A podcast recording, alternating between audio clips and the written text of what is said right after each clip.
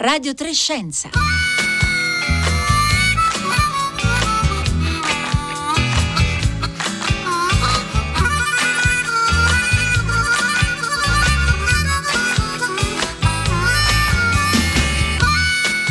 Puntuali alle 11.30 di lunedì 15 novembre comincia una nuova puntata e una nuova settimana di Radio Trescenza. Buongiorno da Paolo Conte e buongiorno dai colleghi Marco Motta alla cura del programma, Francesca Buoninconti in redazione, Marco Pompi in regia, Fiore Liborio alla parte tecnica.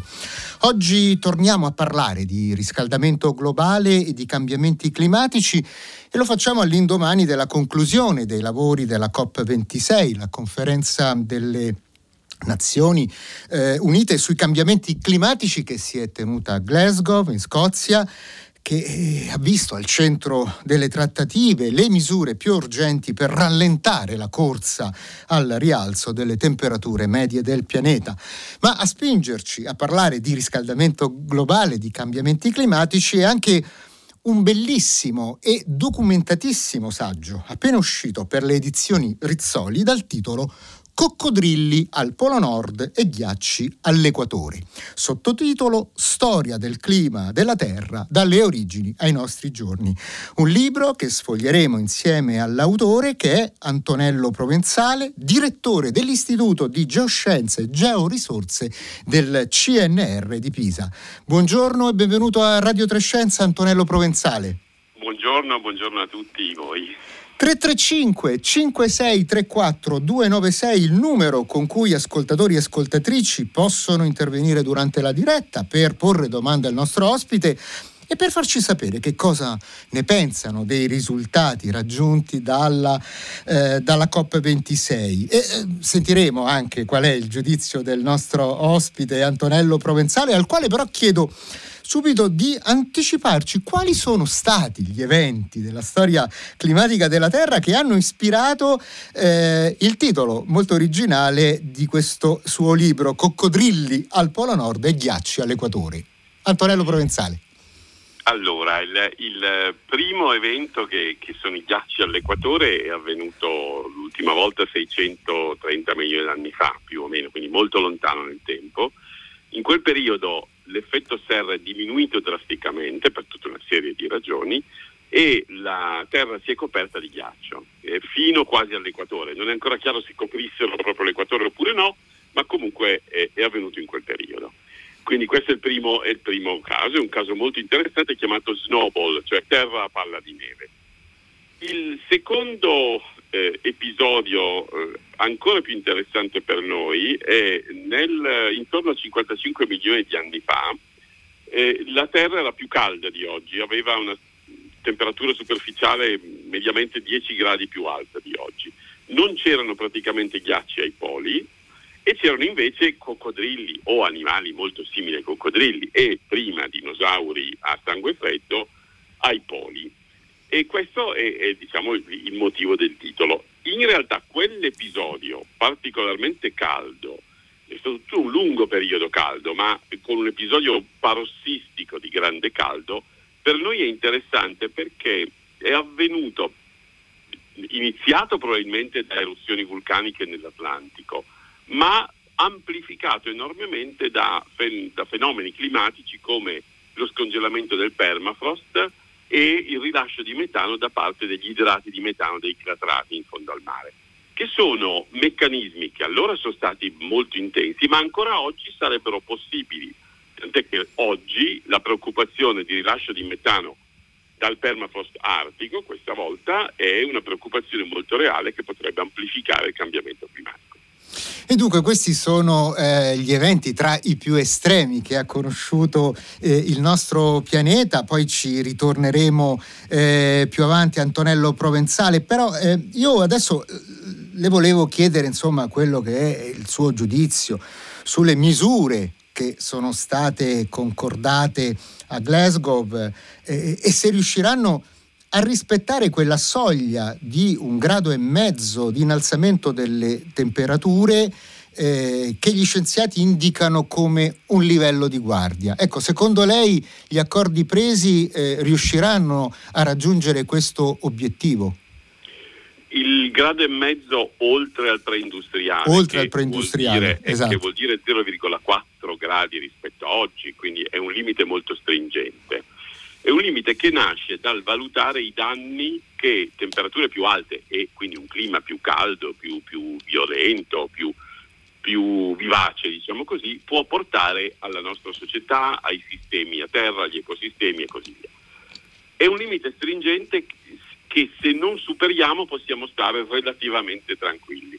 Se lo superiamo entriamo in un uh, mondo che via via diventa più diverso rispetto all'attuale e più pericoloso per noi. Un limite molto importante sono i due gradi sopra eh, il preindustriale, quindi 0,9 rispetto a oggi. Eh, oltre il quale si vede che molti sistemi rischiano di avere dei cambiamenti molto drastici, anche irreversibili per parecchie centinaia di anni. Prima o poi torneranno indietro, ma, ma per parecchie centinaia di anni è così. E quindi eh, l'un grado e mezzo è una, un uh, obiettivo più ambizioso che però riusciamo a raggiungere soltanto se interveniamo subito e drasticamente sulla riduzione delle emissioni. In assenza di un intervento drastico, immediato, eh, eh, dobbiamo comunque cercare di, di, stare sotto i due gradi. Eh, infatti molti discutono, sì, puntiamo al grado e mezzo, ma cerchiamo di stare almeno fra un grado e mezzo e due gradi, perché abbiamo visto che molti sistemi oltre i due gradi, 2 gradi,4, hanno dei, delle, dei cambiamenti molto, molto drastici e, e ripeto, molto, molto pericolosi per noi. Queste indicazioni non sono assolute, nel senso che se sono 2,3 gradi c'è la fine del mondo, no, è una serie di soglie come dei limiti di velocità. Più, più veloce si va oltre, oltre, il limite, più aumenta il rischio di, di disastri e di conseguenze nefaste. Ecco, però molti per esempio hanno sottolineato che mh, tra eh, le, le, decisioni che sono state prese eh, si doveva per esempio par- parlare di una totale limita- eliminazione dell'utilizzo del carbone, invece si è ripiegati poi alla fine su una riduzione dell'utilizzo appunto eh, del, del, carbone, si era parlato della fine dei, sussidi, dei sussidi all'impiego di combustibili fossili, ma poi si è aggiunto solo per impianti inefficienti. Ecco, le scelte riescono ad andare nella eh, direzione auspicata, riusciamo cioè con quello che è stato deciso eh, due giorni fa a marciare verso la direzione che gli scienziati ovviamente auspicano? Ma il punto del carbone è forse il più delicato perché si è passati da un phase out, cioè eliminazione, a un phase down, cioè una riduzione. Questo è effettivamente il punto più difficile, eh, ma nello stesso tempo ci sono intere nazioni che si stanno sviluppando rigogliosamente, sono già sviluppate, che utilizzano ancora molto il carbone, ma, ma un po' in tutto il mondo. Quindi eh, se, se, come eh, ricercatore eh, sul clima eh, dico che bisognerebbe veramente smettere subito, nello stesso tempo ci si rende conto come sia un problema economico e sociale estremamente complicato e geopolitico, perché qui abbiamo diciamo, la transizione energetica ha sia aspetti interni alle singole nazioni, cioè certe industrie rispetto a altre industrie, quindi competizione fra tipologie diverse di industrie, sia un confronto e competizione fra nazioni diverse o gruppi di nazioni diverse con esigenze completamente diverse. Quindi il problema è oggettivamente estremamente complicato. Io credo che sia stato molto positivo il fatto che tutti i leader abbiano riconosciuto l'urgenza di, di affrontare la crisi climatica eh, nello stesso tempo è chiaro che il, il, come è il punto più debole di tutto, cioè non, non, è stato definito chiaramente un come e saranno nei prossimi anni che bisogna lavorare rapidamente per, per, per favorire questa transizione. Antonello Provenzale, ieri eh, si sono ricordati i 70 anni no, dell'alluvione del Polesine, un evento estremo come Estremi sono stati gli eventi di ieri, purtroppo, nella Sardegna meridionale, quelli li ricordiamo bene, di due settimane fa in eh, Sicilia orientale. Eh, oggi sempre più di frequente sentiamo ricollegare questi eventi al riscaldamento globale, cosa che non si faceva ovviamente 70 anni fa, e molti sostengono in fondo che alluvioni ed eventi precipitativi intensi hanno sempre un po' fatto parte della storia meteorologica e climatica del nostro pianeta. Perché invece oggi diciamo eh, sempre più con molta insistenza che questi eventi sono in effetti un riflesso del riscaldamento globale. Cioè, quello che vorrei capire è solo cambiata la nostra consapevolezza o si sono innescati effettivamente fenomeni nuovi negli ultimi decenni? Beh, è la, è la domanda delle domande, perché allora, il ciclo idrologico, il ciclo dell'acqua, è diventato più intenso, eh, più violento e quindi ci sono dei cambiamenti oggettivi legati ai cambiamenti climatici di cui parlo fra un secondo. Però nello stesso tempo noi abitiamo dappertutto rispetto a cento anni fa e quindi eh, se cento anni fa c'era un'alluvione alla foce di un torrente in cui non abitava nessuno quasi non la si notava, invece oggi siamo, siamo, talmente diffusi sul territorio che lo notiamo di più. Quindi il costo di questi eventi è certamente aumentato, ma bisogna distinguere se è aumentato perché sono aumentati gli eventi oppure se, se è aumentata la nostra occupazione, la nostra vulnerabilità. Quindi questo è il primo punto. Detto questo, in realtà ci sono dei cambiamenti. Eh, per esempio, negli ultimi 30 anni piove di più in Europa del Nord rispetto 30 anni, ai 30 anni precedenti e piove molto di meno in Europa mediterranea, in tutto il bacino mediterraneo, rispetto ai 30 anni precedenti. Quindi c'è una tendenza alle possibilità di maggiori alluvioni in Europa del Nord e una maggiore siccità con gli incendi che ne conseguono nel bacino mediterraneo.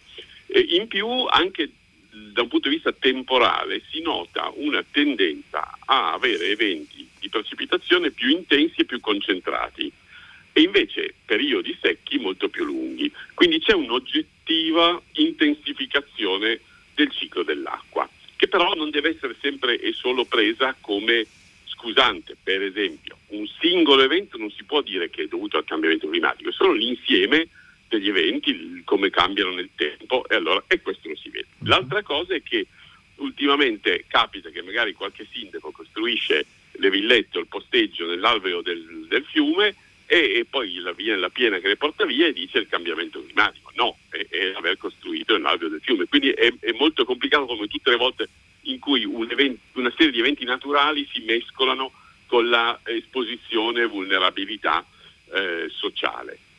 Chiarissimo. Eh, Antonello Provenzale, lei nel suo libro, eh, poi a proposito di Mediterraneo, sottolinea come il riscaldamento globale proceda con velocità e, e intensificazioni differenti per le diverse aree del pianeta. C'è un aumento, diciamo così, dei eh, fenomeni, delle temperature, però lei in alcuni capitoli del, del suo libro eh, porta l'esempio di due amplificazioni piuttosto esemplari da questo punto di vista, che sono appunto il Mediterraneo e poi l'altra area eh, particolarmente in sofferenza che è l'Artico. Ecco, perché in queste aree si stanno scaldando più velocemente eh, rispetto ad altre regioni del pianeta? L'Artico è un caso molto interessante perché eh, mentre la temperatura media globale è cresciuta, dicevamo, di un grado, negli ultimi cento anni, in Artico è cresciuta di due gradi, in alcune zone anche di due gradi e mezzo, quindi eh, del doppio o più del doppio. Ci sono molti motivi, uno, eh, il più semplice da, da diciamo, spiegare, da capire, è che se io ho della neve, la neve è bianca eh, e riflette la luce solare, se fa un po' più caldo e la neve si fonde ed espone il suolo sottostante che è scuro, un corpo scuro assorbe più luce e quindi si scalda maggiormente. Ecco, questo è uno dei meccanismi, un esempio di come eh, l'amplificazione artica possa nascere, cioè proprio per, eh, ci sono meccanismi che amplificano eh, la, la, perturbazione. La stessa cosa sta capitando sulle montagne, c'è un eh, concetto che è quello di riscaldamento che dipende dalla quota, dove eh, si vedono gli stessi meccanismi analoghi. Poi ci sono anche meccanismi di circolazione atmosferica eh, legati alla biosfera, ma il principale forse è questo. Intanto cominciano ad arrivare i primi messaggi qui al 335 56 34 296 E tra queste c'è anche una domanda per lei, Antonello Provenzale. Eh, ci sono stati periodi eh, più recenti, visto che stavamo parlando di Artico e di ghiacci dell'Artico, ci sono stati periodi eh, più recenti dal punto di vista geologico della storia della Terra eh, in cui c'è stata l'assenza di ghiacci perenni sul nostro pianeta? Eh, no, eh, intorno a 50 fra i 50 e i 30 milioni di anni fa la Terra diciamo, si è raffreddata, la superficie della Terra eh, si è raffreddata, la temperatura è diminuita e mh, un po' più di 30 milioni di anni fa ha cominciato a formarsi lo scudo glaciale antartico. Più recentemente invece lo scudo groenlandese e tutta la parte artica. Quindi da circa 50-40 milioni di anni fa a oggi, eh, insieme alla decrescita della temperatura è, è aumentata la, la, copertura di ghiacci e quella antartica è poi sempre rimasta eh, presente negli ultimi 30 milioni di anni, un po' più estesa, un po' meno estesa, ma sempre presente. Ecco, come facciamo noi a ricostruire eh, scenari così lontani nel tempo? Ecco, lei eh, lo spiega eh, mano a mano che ripercorre nel suo libro eh, Coccodrilli al Polo Nord e Ghiacci all'Equatore la storia della Terra, indicando di volta in volta quelle che sono in qualche modo le eh, fonti di informazione che eh, paleoclimatologi, geologi, geofisici utilizzano per eh, individuare quelli che sono in fondo degli indicatori dei climi del passato. Vediamone qualcuno, Antonello Provenzale. I principali indicatori sono i rapporti fra isotopi diversi dello stesso elemento, dell'ossigeno per esempio. L'ossigeno eh, può essere con, eh, con massa eh, 16, 17 o 18, quindi avere lo stesso numero di protoni e neutroni o avere un neutrone in più o due neutroni in più.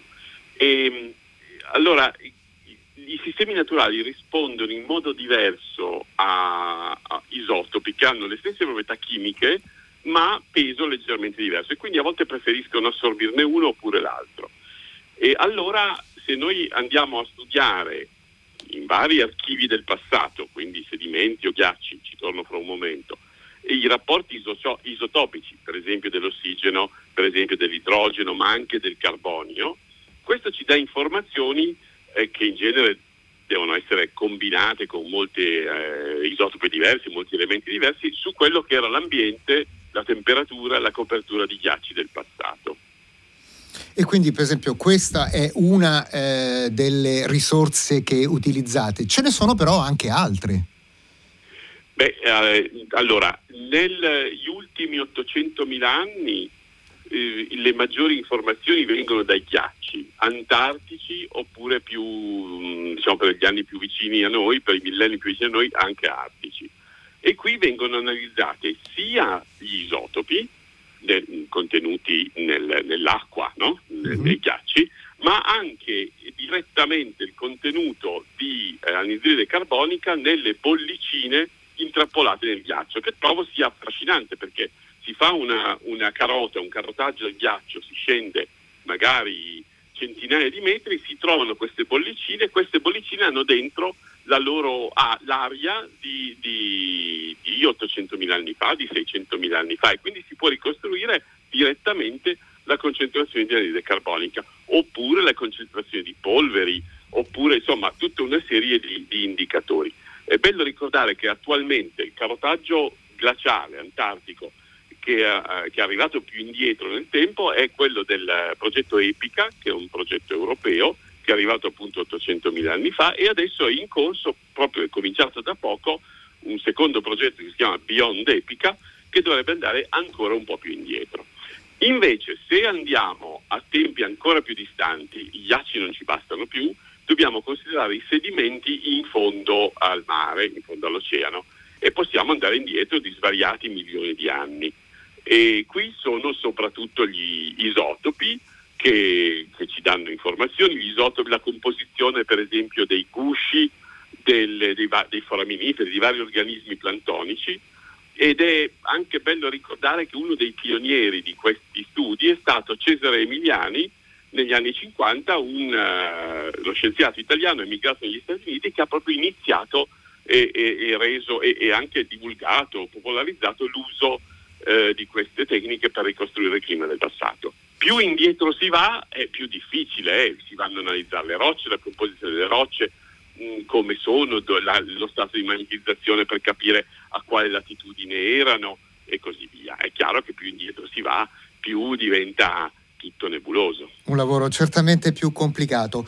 Eh, ecco, torniamo alle informazioni che ci vengono appunto dai ghiacci eh, antartici. Eh, lei nel, nei capitoli centrali del suo libro ci dice che eh, c'è stato appunto un, un innalzamento di eh, un grado delle temperature medie globali nell'ultimo secolo e lei ci invita proprio a confrontarlo con l'aumento di un grado che si è registrato dalla fine del periodo glaciale, dunque 10.000 anni fa, fino ad oggi. Cioè, in altre parole, lei eh, racconta nel libro che negli ultimi 100 anni siamo riusciti a fare ciò che la natura ha compiuto in 10.000 anni. Ecco, eh, quali prove stringenti possiamo portare a sostegno del fatto che di questo surriscaldamento così repentino dell'ultimo secolo siamo noi i responsabili? Ma eh, essenzialmente mh, perché eh, se facciamo i conti di quanta CO2 eh, abbiamo buttato in atmosfera con eh, le emissioni eh, di combustibili, cioè bruciare combustibili fossili e quanta effettivamente ce n'è in atmosfera. La CO2 viene, viene misurata regolarmente a partire dagli anni 50, ma prima può essere ricostruita sempre da carotaggi glaciali, anche artici. Beh, vediamo che diciamo, c'è, una, c'è, una, corrispondenza, nel senso che per nostra fortuna circa metà della CO2 emessa rimane in atmosfera, l'altra metà è stata assorbita dagli oceani e dagli ecosistemi terrestri. Quindi questa è una prima evidenza, c'è, c'è una crescita insieme diciamo, delle nostre emissioni e della concentrazione. E poi di nuovo gli isotopi ci dicono che quella CO2 che è in atmosfera, che è aumentata, ha un'antica origine biologica perché il rapporto tra il carbonio 13 e il carbonio 12 è tipico della sostanza organica che è diverso rispetto alla, ai vulcani o alle rocce e quindi ci sta dicendo che è stato buttato fuori da qualcosa che era precedentemente un organismo vivente. La biosfera non è cambiata, soprattutto non cambia così rapidamente, e, e i combustibili fossili, però petrolio, carbone e metano, hanno un'antica origine biologica e quindi è una diciamo, prova importante del fatto che quella CO2 è eh, prodotta dal, dal bruciare i combustibili fossili. Dopodiché la CO2 è un gas serra, è una, mm, diciamo, un, un fatto già discusso ampiamente in un bellissimo articolo del 1896 di Svante Arrhenius, un chimico fisico molto noto, eh, che diceva eh, sì, più CO2 si butta in atmosfera, basta fare i conti e si vede che aumenta l'effetto serra, che per ora per nostra fortuna, è una perturbazione relativamente modesta di, di, dell'effetto serra terrestre. L'effetto serra terrestre ci porta a avere temperature di, in media di 15 gradi su tutto il globo rispetto a meno 18 che sarebbero se non ci fosse anidride carbonica in atmosfera, quindi è una buona cosa.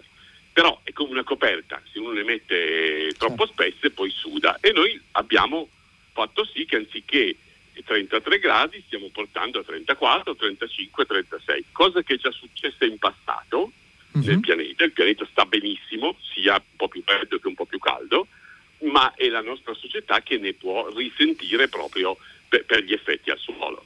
E in effetti qui al 335 56 34 296 c'è un ascoltatore o ascoltatrice che non si firma, che dice nonostante gli stravolgimenti climatici la vita sulla Terra è, è sempre andata avanti, sarà ancora così anche questa volta e, e, e, dunque è soltanto un problema di sopravvivenza della nostra specie, Antonello Provenzale?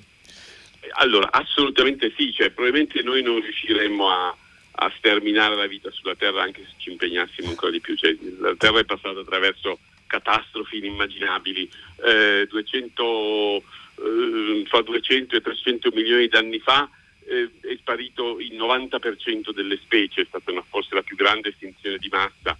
Quando è caduto l'asteroide per i dinosauri, altra grande, insomma ci sono state molte estinzioni di massa, quindi la vita in qualche modo ha sempre saputo riprendere eh, il controllo del, del pianeta. Ma eh, tante specie sono sparite. Allora il discorso è che noi non vorremmo sparire troppo presto, quindi non è tanto salvare il pianeta, ma eh, salvare noi stessi e utilizzare questa eh, occasione che abbiamo anche per costruire una società più giusta. Ecco, quindi questo, questo è il punto, il punto, di fondo. C'è un discorso più sottile che è quello del diciamo, smettere di pensare che siamo fuori dalla natura, ma pensare che noi ne siamo parte. Quindi abbiamo anche in qualche modo il compito di preservare la, la bellezza del mondo, eh, del mondo bello per noi, poi per altri animali o altri organismi sa, un mondo diverso va benissimo. Però quindi di sicuro non è il pianeta in pericolo, non è la vita sulla Terra in pericolo, siamo noi che possiamo fare dei danni molto seri a noi stessi. C'è un ascoltatore o ascoltatrice che non eh, si firma ehm, che le pone una domanda Antonello Provenzale eh, in merito al eh, vapore acqueo. Eh, dice ho sentito dire che la causa principale dell'effetto serra è il vapore acqueo eh, e che eh, la sua influenza potrebbe essere addirittura superiore alla CO2 o al metano. È davvero così? È un gas serra? Il vapore acqueo assolutamente sì è un gas serra e ha un ruolo molto importante. Eh, sia il vapore d'acqua che il metano hanno un effetto maggiore rispetto alla CO2 a parità di concentrazione. Il punto è che il vapore d'acqua mh, è un passivo, cioè non, non, è che oggi evapora di più che in passato e quindi in atmosfera c'è più vapore d'acqua. Ce n'è cioè, sì, è perché evapora di più, ma non perché ha deciso di evaporare di più, perché fa più caldo. Cioè è un amplificatore. Eh, in atmosfera eh, la quantità di vapore acqueo massima che può stare in atmosfera dipende dalla temperatura, dipende fortemente dalla temperatura. Quindi se io ho un aumento di un grado dovuto per esempio alla CO2, il vapore acqueo aumenta come concentrazione in atmosfera eh, può aumentare e in genere si vede che aumenta e questo fa sì che amplifichi quel riscaldamento. Viceversa, se la temperatura diminuisse, ce ne sta di meno e quindi il vapore d'acqua si condensa e quindi amplifica il raffreddamento. Quindi il vapore d'acqua è importantissimo per favorire l'amplificazione degli effetti dovuti ad altri eh, meccanismi for- forzanti. Tant'è che nelle proiezioni climatiche uno dei punti delicati è proprio capire cosa faranno le nubi, cosa farà la quantità di vapor d'acqua. Quello che si osserva è che più o meno la quantità di vapor d'acqua in atmosfera, cioè l'umidità relativa rispetto alla massima che può starci, è circa costante. Quindi noi mettiamo un po' di CO2, aumentiamo la temperatura, ne evapora di più di vapor d'acqua, tanto la Terra è piena d'acqua sulla superficie, e quindi amplifica quella, quel cambiamento di temperatura. E così abbiamo risposto al, al nostro ascoltatore e ascoltatrice, eh, che non è solo, ovviamente sono in tanti ad averci scritto e devo dire che Adesso tutti questi messaggi ovviamente li stiamo pubblicando sulla pagina degli sms di Radio 3, ma devo dire insomma, che l'accento è abbastanza pessimistico sulle scelte che sono state eh, operate a Glasgow. Noi dobbiamo eh, terminare qui. Io ringrazio davvero moltissimo Antonello Provenzale per essere stato con noi, lo ricordo, direttore dell'Istituto di Geoscienze e Georisorse del CNR di Pisa e autore del saggio coccodrilli al Polo Nord e ghiacci all'Equatore, storia del clima della Terra dalle origini ai nostri giorni, pubblicato da eh, Rizzoli eh, pochi giorni fa, il libro quindi è appena uscito in libreria. Eh, io mi fermo qui e adesso passo la linea al concerto del mattino da Paolo Conte. Una buona giornata a tutti.